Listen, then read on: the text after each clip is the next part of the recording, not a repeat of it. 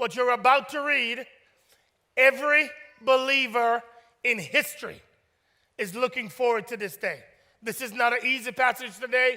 It's one that every single believer in history, Moses, looking forward to this day. Uh, David, looking forward. Esther, looking forward to this very day. So let's see what the Lord has to say to us in these seven verses of Revelation chapter 21. Look at your neighbor, touch him, and say, Let's read the word today. Look at the other one and say, Let's get excited about the word today. Here we go. Here we go. Everybody ready? I'm telling you, everybody in history is looking forward to this day. Here we go. Read it with me. Here we go. Then I saw a new heaven and a new earth. For the first heaven and the first earth had passed away, and the sea, my God, today.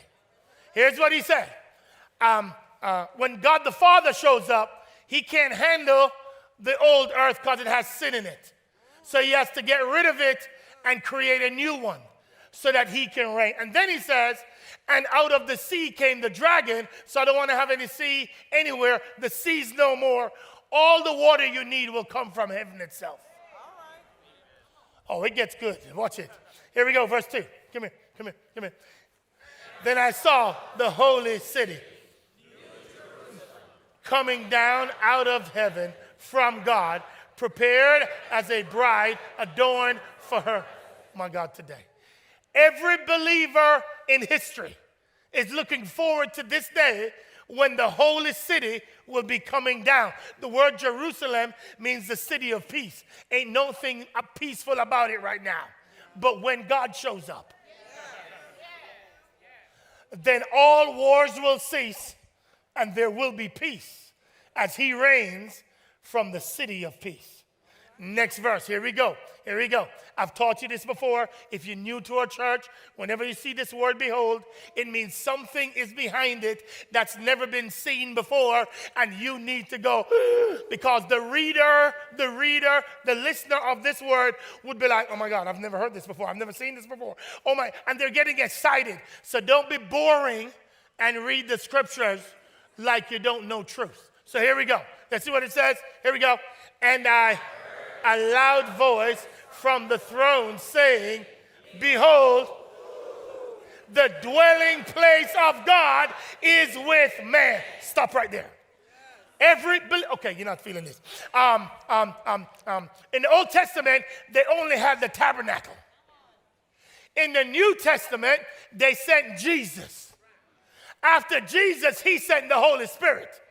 Now, God the Father Himself has now come. Now, listen, listen, listen. You're still missing it. You're still missing it. You see, Moses wanted to see the Father. But the Father said, You can't see me, bro. Because if you see me, you're going to be, you're going, all of a sudden, you won't be anymore, Moses. So, listen now. What's going to happen is when you got saved, you had imputed righteousness given to you, which is the only reason you have access to the Father. So now what happened spiritually is now going to happen physically. So now you can see the Father and not be obliterated. Good God Almighty. For the first time, every believer wants to see God face to face.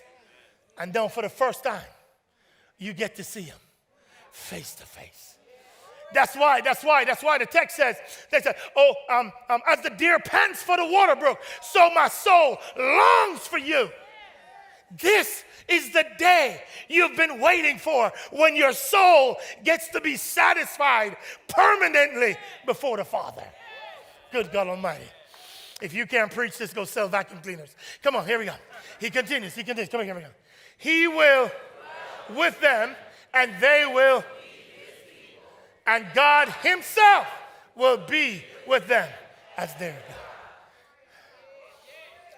Now, the problem with us is some of you be like, I mean, I don't need to see God. I'm good just the way I am. That's because you have been so deceived that you have elevated some other things that your heart longs for more than it does God. That's why the psalmist says, the psalmist says, the psalmist says, Behold I see him. Because there is a yearning of your body that wants to see your God. Here we go, next verse. Come on. Come on, verse number three. Here we go. This is the day you've been waiting on. He will wipe away every tear from their eyes, and death shall be no more. Neither shall there be mourning, nor crying, nor pain anymore. For the former things, good God Almighty, good God Almighty. Listen, listen, listen, listen, listen. Every time you go to a funeral, this is the day you're looking forward to. The only reason you have hope is because of this day. That no matter what the devil did in your past, when this day shows up, there will be no more crying, there will be no more tears, there will be no more mourning because Jesus has taken over. Here we go, next verse, verse 5. Verse 5. This is just the Bible. You should read it sometimes.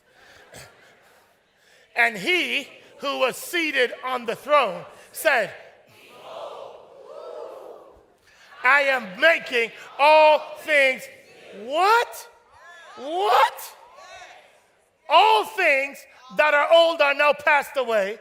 Everything you see will be brand new because it's being prepared for the Father. He's showing up. He's coming to rule from Jerusalem. And all of history yearns for this day. And let me remind you again if you're not yearning for this day, it's because you have been deceived into feeling once your needs are met, you're good. So most of us, God, give me what I need. God, give me what I need. And you're not, you're not, you're not going after the deeper things. You're staying with the shallow things. So all you want, when he answers all your prayers, none of them include, I want to see you personally. Come here, come here, come here. I ain't done with you yet. Here we go. Also, he said, write this down, for these words are trustworthy and true. You can only handle one more. Here we go. And he said to me, It is. Stop. No, no, no, no, no, no, no. Don't run past that. You've heard that already. When Jesus said, It is finished.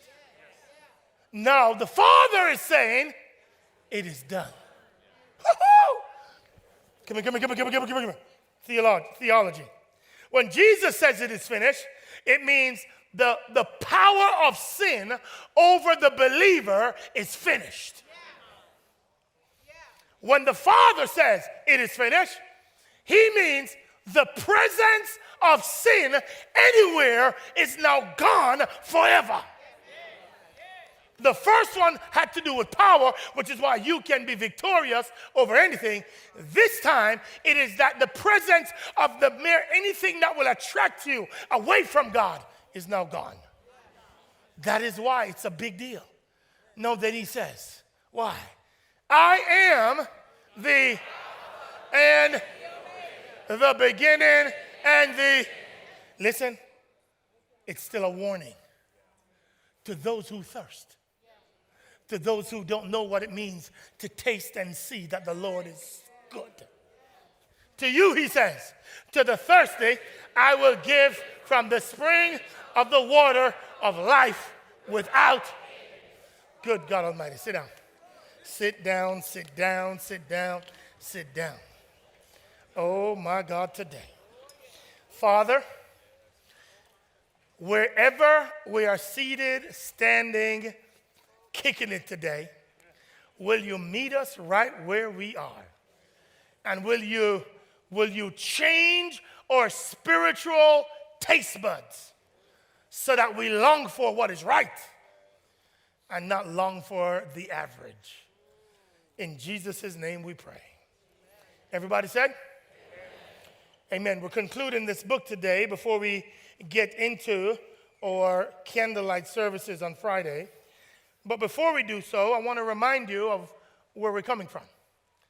If you've been with us along the journey, you know that we have walked through from Jesus coming to earth to then him dying on the cross to then what we call the ascension of Jesus and then the church age. All of this is in your sermon notes. Then we went through the rapture of the church. Then we went through the seven year tribulation. This is where you had the seals. This is where you had the trumpets. This is where you had the bowls.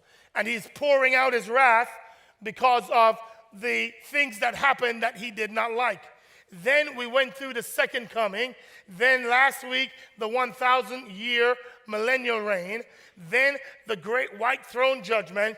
And now we get to the new heaven and the new earth. This is where we have come from over the last eight weeks. You should go back if you missed any and listen to it. So then from here, here's what we said. When we talked about the church age, there were seven churches, and um, uh, John speaking to them, he said, when you go through trials, and he's talking to us too, when you go through trials, he says, number one, you have two choices. Either you're going to be faithful or you're going to compromise. He suggested that what he wants you to do is when you go through trying times, he wants you to be faithful and he wants you to not look like the rest of the world. Chapter 4 and chapter 5, he goes through it and he says, Hey, when, when, when, when it comes to building a kingdom, you should be building God's kingdom, not your kingdom. He says you ought to build God's kingdom, not yours. Why?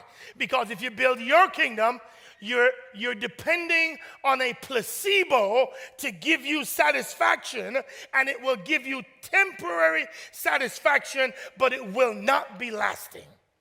He says, however, if you build my kingdom, seek ye first his kingdom, then what will happen is you will have you will have stability and you will have peace. So that whether you have much or have little, you can still have peace because you weren't building your kingdom, you were building God's. Ladies and gentlemen, this is where the enemy deceives us. From Genesis chapter 1 through Revelation chapter 20, you, it starts in a marriage, it ends in a marriage, and in between, we have a deceiver.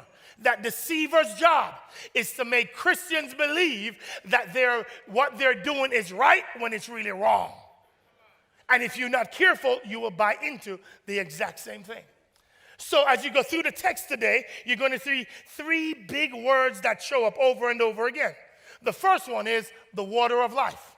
The second one, it's in your notes. The second one is the tree of life. And the third one, the third phrase is, I am coming quickly. And you see repeated in these two passages over and over and over again. Why is the why does he talk about water so much? Why does he talk about the tree of life so much? And why does he talk about I'm coming quickly so much? To fully understand it, you turn the page over with me, you've got to realize what happened in 1 Corinthians chapter 15. 1 Corinthians chapter 15, verse 24 through 28, he tells us what's going to happen when the end comes. Now, stay with me because I'm doing a little theology with you today. He's going to invite you into a conversation with the triune God, God the Father and God the Son. Let's pick it up in verse number 24 of 1 Corinthians chapter 15. Watch what the text says. It says, read it with me, then comes the, no, that's not everybody.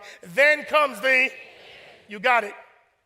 When his hands over the kingdom when he hands over the kingdom to God and Father, when he has abolished all rule and all authority and power.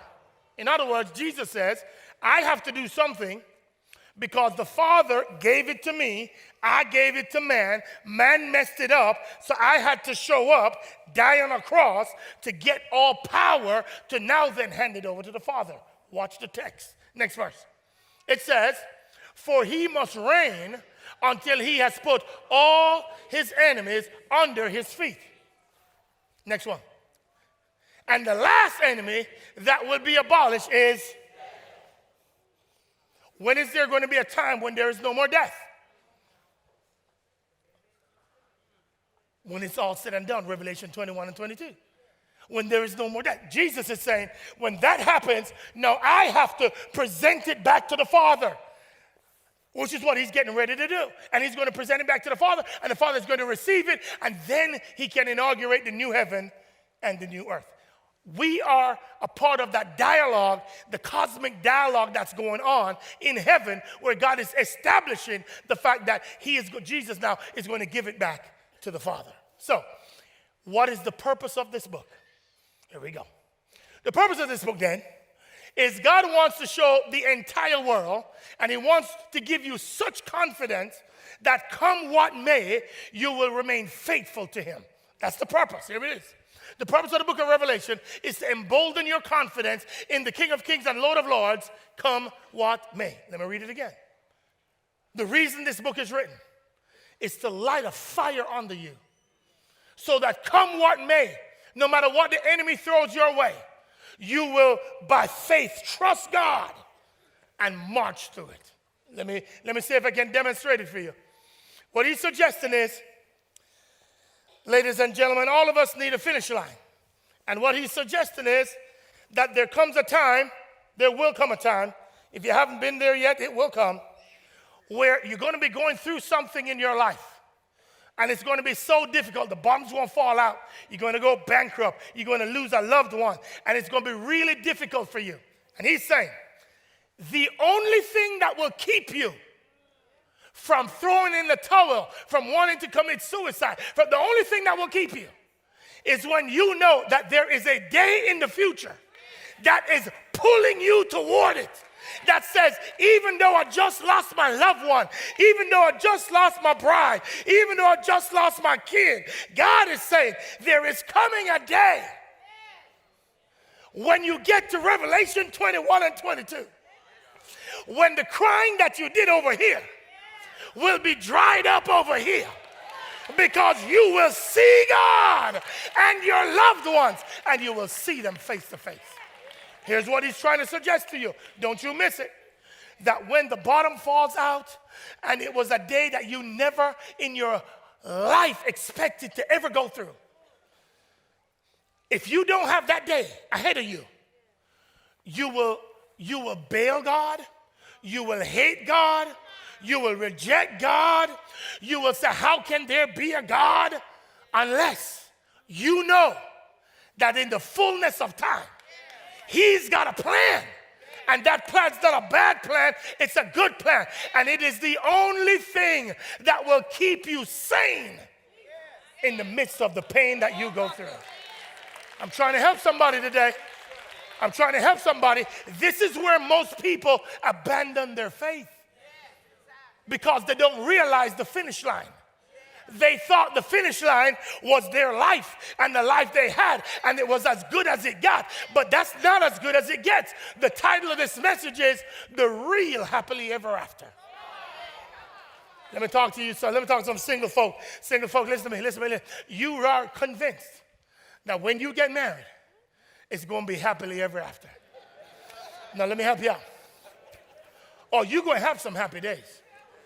Oh, you're going to have some happy days. There are going to be days when you cannot believe, you got to pinch yourself because life is that good.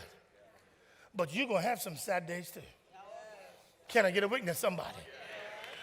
Whether you're happily married or not, you're going to have good days and you're going to have bad days. You're going to have some weeks that are bad, bad, bad, bad, bad, and you're going to have some weeks that are good, good, good, good, sure enough, good. But you're going to have both.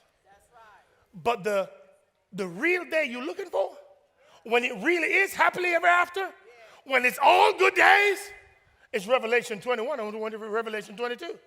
When God says, I'm in charge now.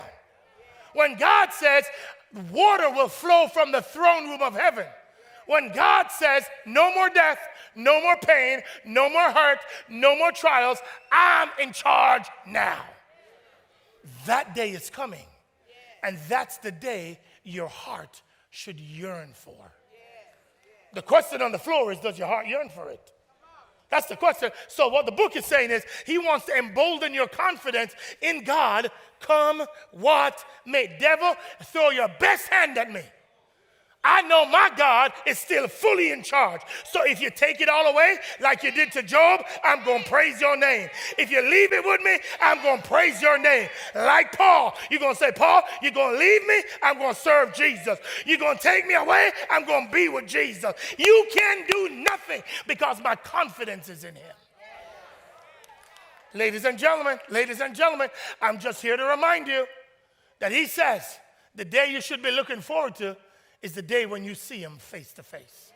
The problem is, ah, Ah, the problem is, the problem is that some of you,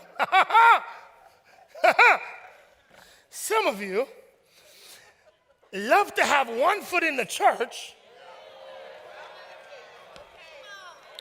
and one foot in the world. This is the problem right here. And so some of you, because the devil's job is to deceive you, some of you think you're in the church. But the truth of the matter is, you got both feet in the world.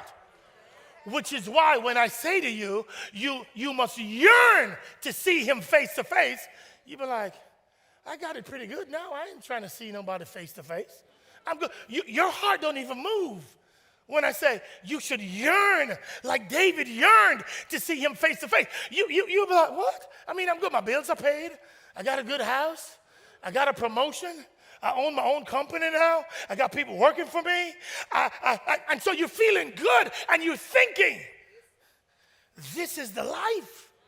No, it ain't no life.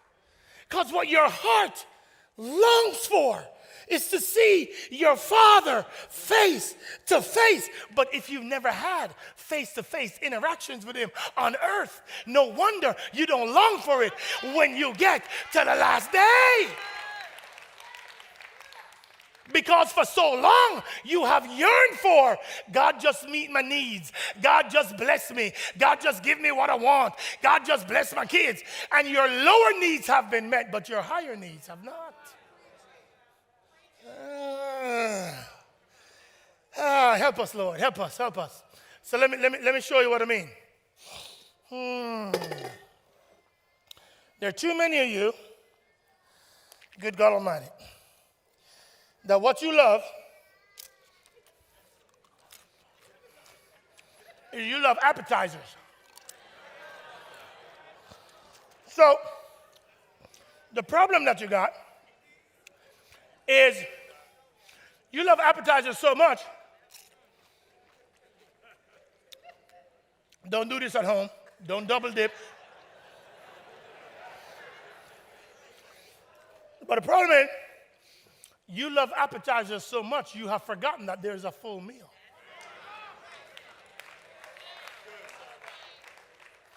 So you go about your day because the devil has deceived you, eating chips and salsa all day long, talking about God is good all the time. All the, he good. He's showing up good. He on time God. Yes, he is. And you're preaching the, the old sayings of the saints from 500 years ago. And yet still you've never spent intimate time with him.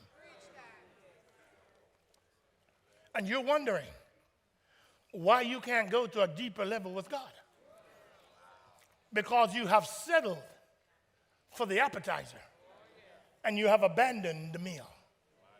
Ladies and gentlemen, for far too long, there are too many Christians that fill up church houses. And you love what you hear when you get from somebody else's food, but you have never gone to the word yourself.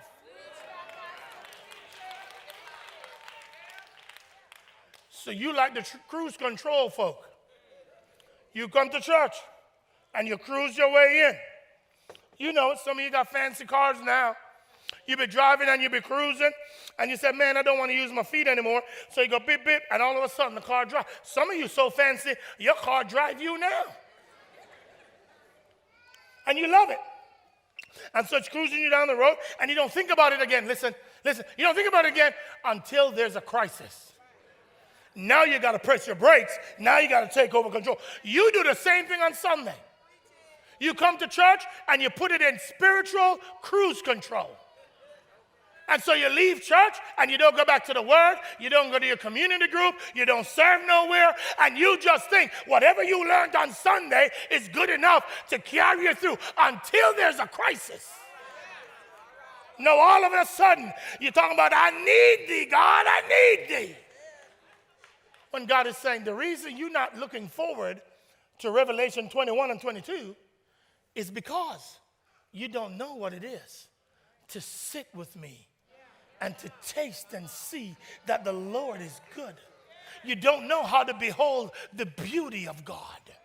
And since you've never experienced it, you're not yearning for it either. Let me give you another illustration of it.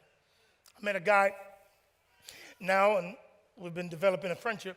I went to a, a university in town, in, in Texas, that is, and um, worked for a company. Company brought him on, startup, got in, and then after three years, they sold the company.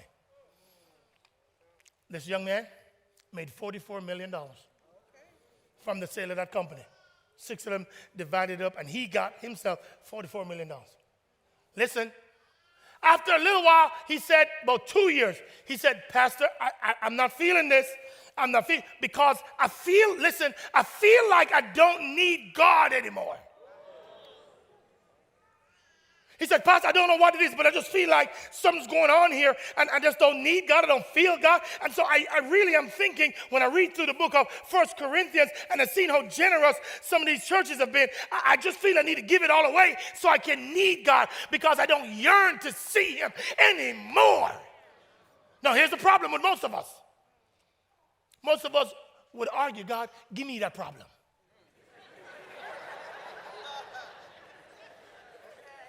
And the fact that we would laugh show how deceived we are.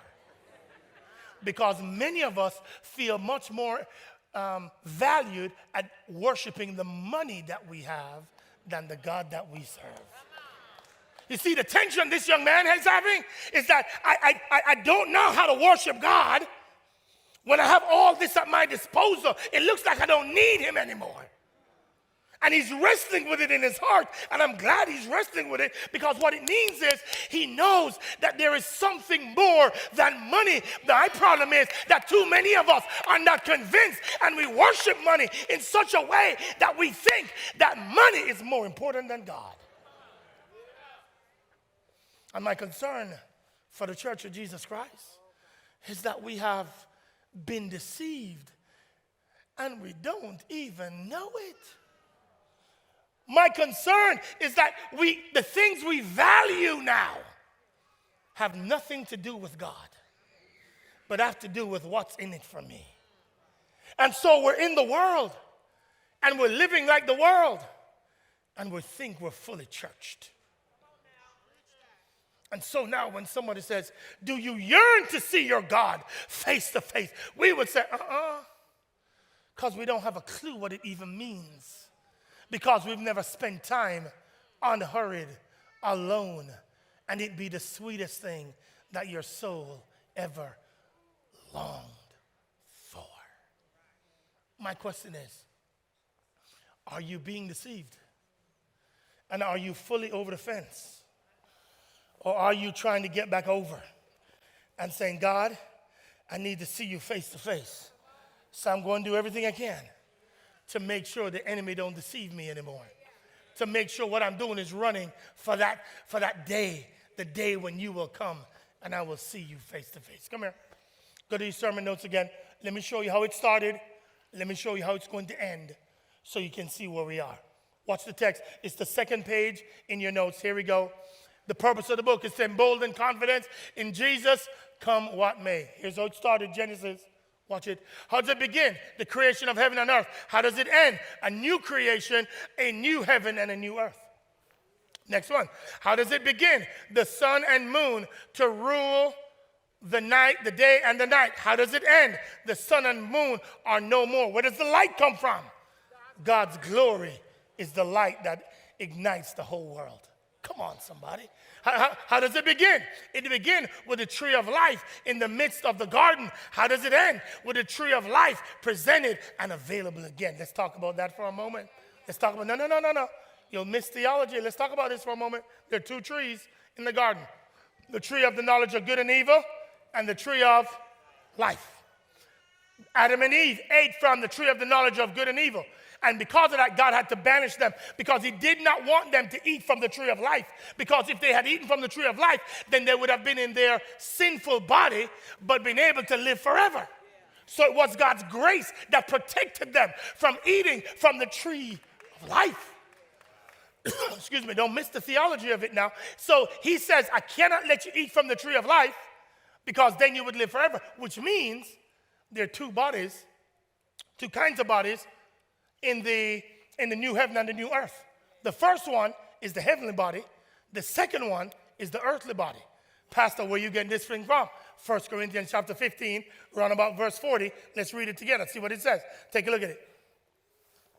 Here's what the text says 1 Corinthians 15, verse 40.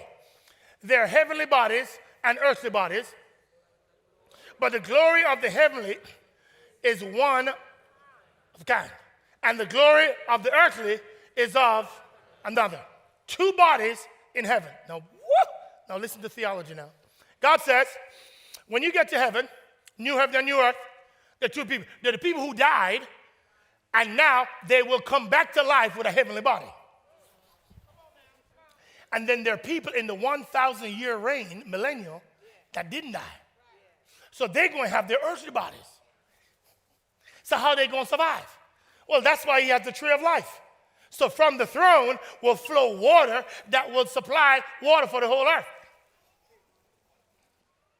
And in it are trees called the tree of life, from which, read it when you get a chance, 12 fruits will come from it, from which these people who have earthly bodies will now feast from to maintain their life everlasting, even though it was not a heavenly body. So now you have the heavenly and you have the earthly, both living together, worshiping their God. That's the beauty of what God is setting up for you and I. That's why this last day is so very important. It's why your heart should yearn for it every single day. He continues, let's, let's continue it. How it begins, how it ends. Let's see. Next one says, the river is flowing out of Eden. How it ends, the river is flowing. Where, family? From God's throne. Come on now. How it begins, next one. The bride formed for her husband the marriage of Adam. How it ends, the bride prepared the marriage of the second Adam. How it begins, uh, the garden is accessible to liars. That's why Satan got in. How it ends, the city is closed to all liars and the impure. How it begins, God's walking with his people face to face. This is what, this is the prize. God is most glorified in me when I'm most satisfied in him. Guess what happens in Revelation uh, 21? God, I get to be satisfied with you forever. Do you know when you know you're walking with God? When you're most satisfied. Not the stuff that you have satisfies you, God Himself satisfies you. He's most glorified. He wants you to live so that you are satisfied with God alone. If I have nothing else, I'm satisfied because I have God. What's the text? It says, God again dwell, dwelling again with his people face to face. How it begins, next one, Satan is opposing and deceiving. How it ends, Satan is now banished and judged. How it begins, the Redeemer promised the seed of the woman. How it ends, redemption according to the root of David. How it begins, it begins with the curse and the daily toil and sorrow. How it ends, no more curse and no more sorrow. What is he telling us? That there's coming a day when there will be no more mourning and no more crying, and we will get to meet him face to face. What does it tell us then? What it's suggesting to you and me then is that what we ought to be doing is living our everyday life from the perspective of Revelation 21 and 22. You ought to orient your life with this last day in mind. On your side, you can see it, and I can see it here on mine as well. So that every decision I make, I am making it with this day in mind.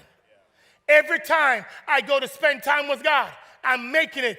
God, I can't wait to see you face to face. Every time I get up in the morning, God, I look forward to the day when I will see you face to face. Every time I go through a difficult time, God, I know this temporary affliction is nothing to be compared with the time when I see you face to face. It is what you orient your life around believers, Christians, people who know God. You need to know that if this is not in front of you, the devil will, will make you doubt your God.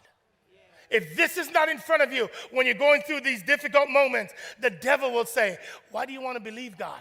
God's not telling you the truth. God is just holding out on you.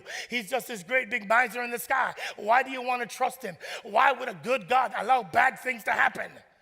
Until you redirect and set yourself to the last day when he makes all things new.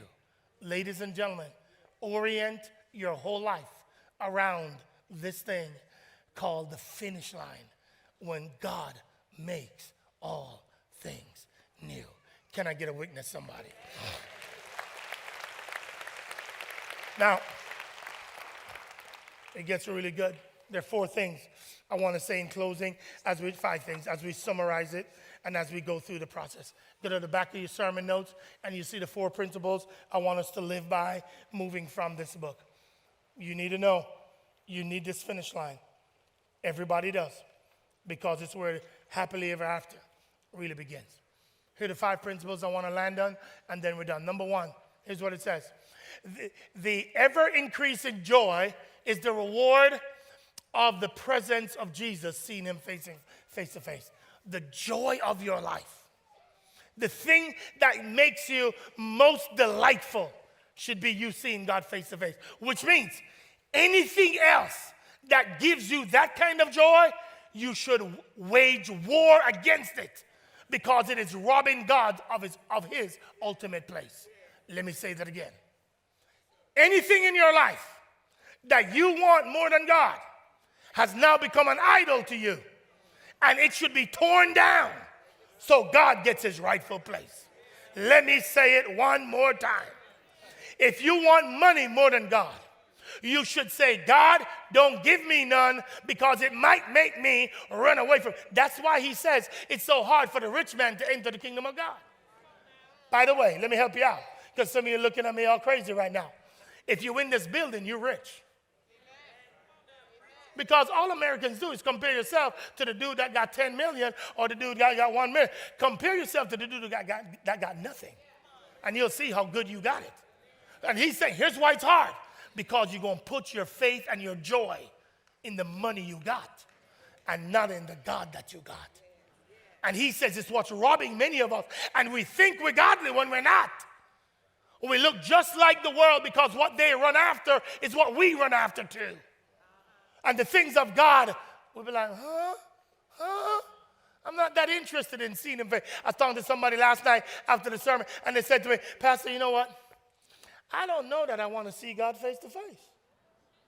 I don't know that it's ever even bothered me that I didn't that I didn't yearn to see him face to face. And I say, I know.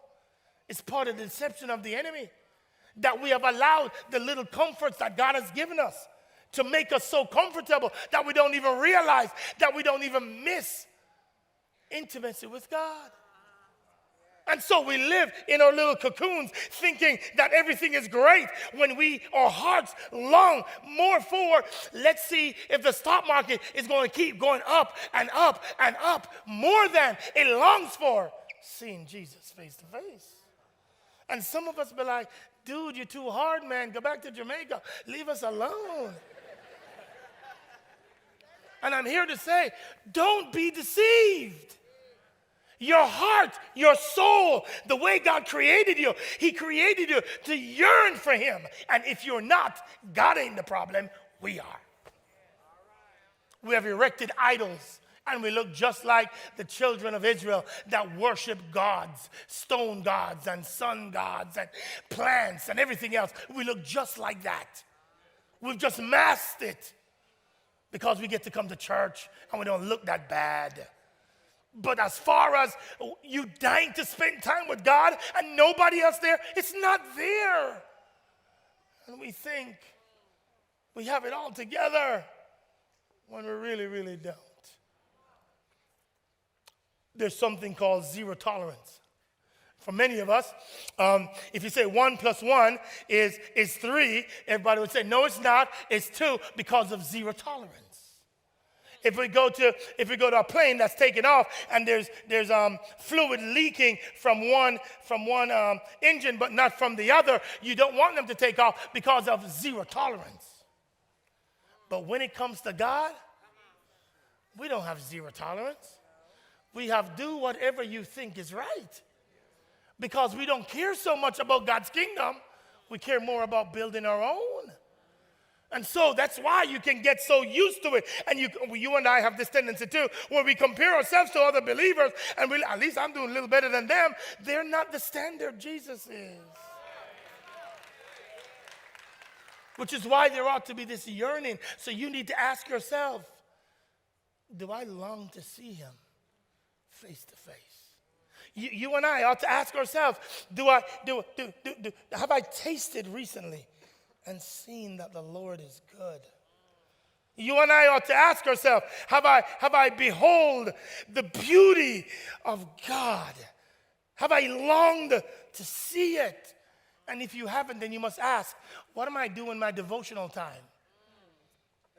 That's allowing me to not even crave seeing him face to face. By the way, just so you know, he can make you get there quickly. He really can. He, he, can make you, he can make you get there real quick. Where you be like, oh God, come quickly, please. Come right now. Get me out of this mess. He can. But he wants to win you over. But he's not going to do it with you listening to everybody's sermons and everybody's podcasts.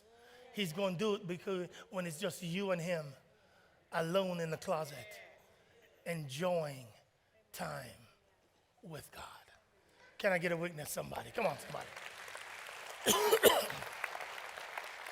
Number two, so you should have this joy that you're running hard after. Number two, watch this. The moment, this moment, the finish line, should orient your daily life and your identity in Christ. This moment. That's why we have this.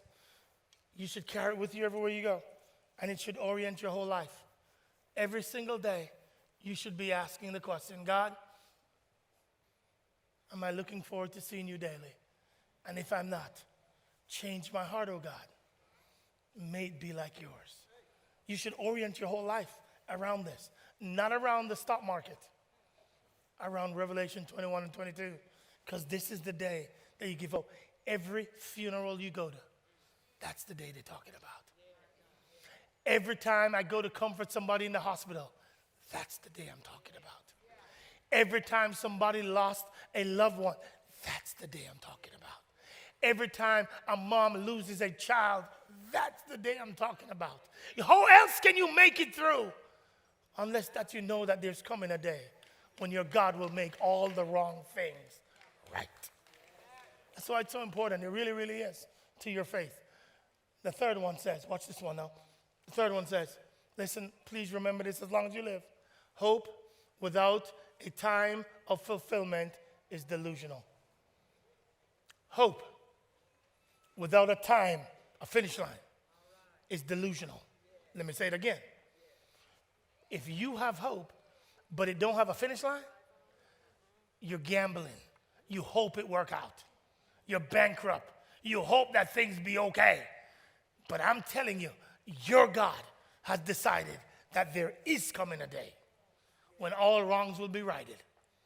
When all the bad he will turn out for his glory and for his good.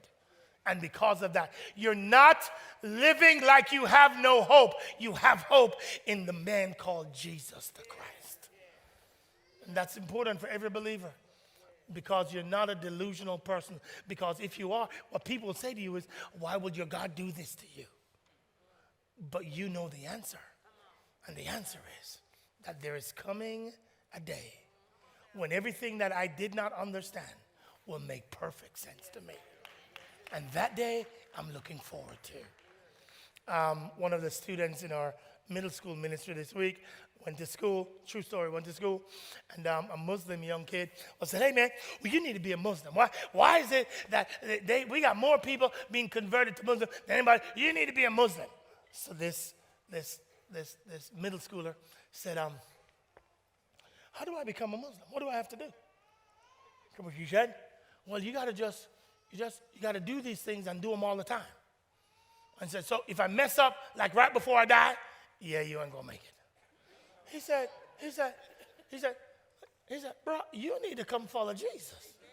Because Jesus, middle schooler, he said, because Jesus said, I did all the work so that you can have eternal life based on faith alone in Christ alone. I don't have to do nothing but trust Jesus. You got to keep this list of stuff. So why don't you consider Jesus instead of whoever you're considering right now?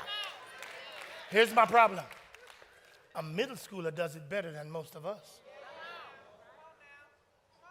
A middle schooler can share the gospel better than most of us because he has a relationship with God. I wonder how is yours. I wonder if every time you get a word, you say, Ooh, this word is good. It's from somebody else. I wonder when it's going to be when you read your own Bible. And you be like, ooh, this good, this good, God, this good. When, when, when does it become you reading your own word? Instead of, uh, oh yeah, I got my five, my top 10 pastors I listen to. When you to be the own pastor of your own soul? So the Spirit of God can reveal something to you on your own. So that when you leave, you be like, if it's this good with just me and the Bible, what would happen if I ever saw him face to face? But if he deceives you and you never read it, if he deceives you and you always have to get somebody else's chewed up word, then don't, no wonder you have no desire to see him face to face. It's because preachers like me have taught you the lesson that all you got to do is come to church and we'll give it to you.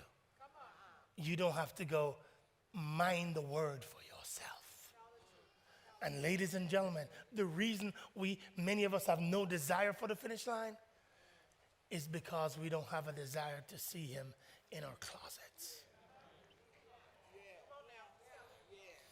Hello? Is anybody out there today? Because if you know what it is, when you at the bottom of the bottom and he meets you at the bottom, and he walks with you and he talks with you, if you know what that is, then when you see him face to face, the world can't contain your yelling and your screaming. Because you know what it is, because you have tasted and seen that the Lord is good. So, the invitation as we conclude our sermon series is to remember that He wants to embolden your faith so that come what may, whether you live with a little or whether you live with much, you still to praise the Lord. Like Job, you will say, You gave me a lot, I praise you. You took it all away, I'm still to praise you. Like Paul, you're going to say, For me to live is Christ, but if you take me out, I am in the day I'm seeing him face to face. Ain't nothing you can do, devil, to stop me from worshiping my God because he's been too good to me. So, the challenge as we go to number four is this Will you spend time, unhurried time, so you know what it's like to see him and interact with him face to face? Number four. An intimidated person. Ooh, honors what he fears more than he honors God. Let me help you out with this. We'll talk about this in February next year. You see, when, when COVID happened, too many of us were more fearful of COVID than we were of God. So COVID managed your entire life, not God. COVID did. Because you are so fearful. But when you see the day coming, fear, death, where is your sting? Grave, you got nothing over me. Because absent from the body means I'm present with my Lord. No, I'm not saying you shouldn't be wise, but I am saying it shouldn't control everything you do. What controls you is the sovereign God and what he says about you. So therefore, don't let fear, don't, don't let the thing you worship drive you. Only God should. The last one, then I'm done. The last one, then I'm done. Watch it. We have a tendency to live by the idea of performance over purpose. God desires us to live by our purpose over our performance. Men in the house, I'm talking to you now. Men, men, ladies, you too, but listen as if I'm not talking to you. Men, you. Let's go, man. You know you're an orphan child when you try to perform your way to success. You remember the um, Luke 15? The, the son who left and was wayward and squandered everything he had. When he came back, his dad affirmed him as his son. He affirmed his identity and said, My son, let's, let, let's throw a party. Let's, he's home, my son. Why? Because the dad affirmed his identity. The one who was there, here's his complaint. Well, I have performed my way and I did everything that was right. So what's up? Why I don't get a party? That's because he thought performance is what mattered to the dad, not his identity. Lady, men in the house, I need you to know something today. God loves you on your best day, and He loves you on your worst day because you are His son. So your performance is 100th to Him. What's primary is you're His son, and He loves you just the way you are. Do not let the enemy deceive you into thinking that you can perform your way to please God. You don't. He created you the way He wanted you, and He loves you just the way you are. And He says, Do not be an orphan son. You don't have to perform your way. I already love you just the way you are. He's telling you, sons, He's telling you, daughters, he loves you just the way. Don't let the devil deceive you into thinking you've got to be this or that for him to love you. He loves you just the way you are, with all your drama, with all your mess, with all of it. He loves you. And he sent me by to tell you you don't have to perform for him. He loves you just the way you are. He says all he wants you to do is long for him more than anything else. So the question is will you go change your appetite so the things you desire are the things of God and not the things of this world? So that your heart, your mind, and your soul will long to see Him face to face. Heavenly Father, for such a long time, we've played church. For such a long time, church has been and God has been. What have you done for me lately, God? And what it has not been is a time of unhurried time with Him. What God's been saying to many of us is, I miss my time with you. Those moments that we shared when it was just you and God. God, will you create a thirst in us again so that we will crave just sitting and tabernacling with you so that Revelation 21 will be part of what we all yearn for. Allow us moments where we get to taste it. Allow us moments when we get to revel in it. Allow us moments. Create the thirst in us so that it will be normal for this body of believers to yearn, to run into your presence and stay there and have moments there and have hours there where it's uninterrupted, where we couldn't care what's going on on our reels or in our stories, but what we care about is your story and the fact that we get to be a part of it. Will you increase our desires? Change our hearts, O oh Lord, so it aligns with yours.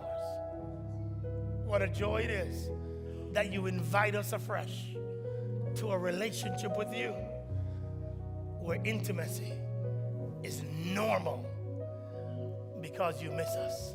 Thanks for knocking on our doors. Thanks for opening the door and say, Come on in. I've been waiting. May that be normal in this church this week. So that we're not on cruise control, but every day and every moment we orient ourselves around Revelation 21 and 22. And every single day we're spending this time with you. increase our confidence and our faith. So come what may, we run the race you've set before us. In Jesus' name we pray. Everybody said? Come on, somebody, give God a round of applause right where you are. Come on.